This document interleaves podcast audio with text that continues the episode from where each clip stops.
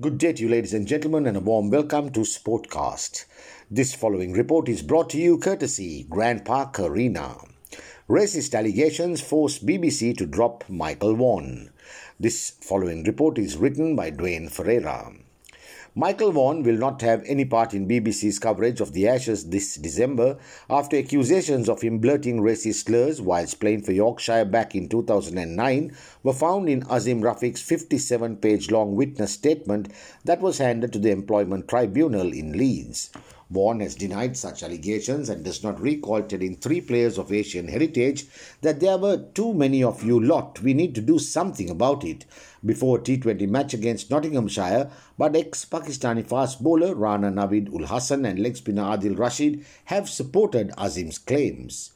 Michael Vaughan is not the only name to be brought up in the said controversy as Yorkshire head coach Andrew Gale, director of cricket Martin Moxon, former chief executive Mark Arthur, as well as former England cricketers Gary Ballance, Tim Bresnan, Alex Hales and Matthew Hoggard are also said to be involved.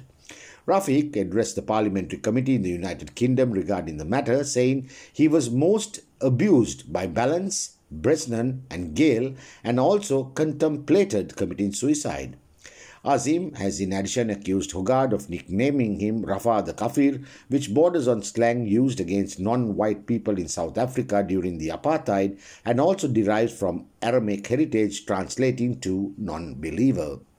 Yorkshire CCC stated in October 2021 that it would take no action against the players, staff, or executives despite acknowledging the matter, but BBC has in turn decided to take action against Vaughan denying him a spot on the team covering the Ashes series temporarily.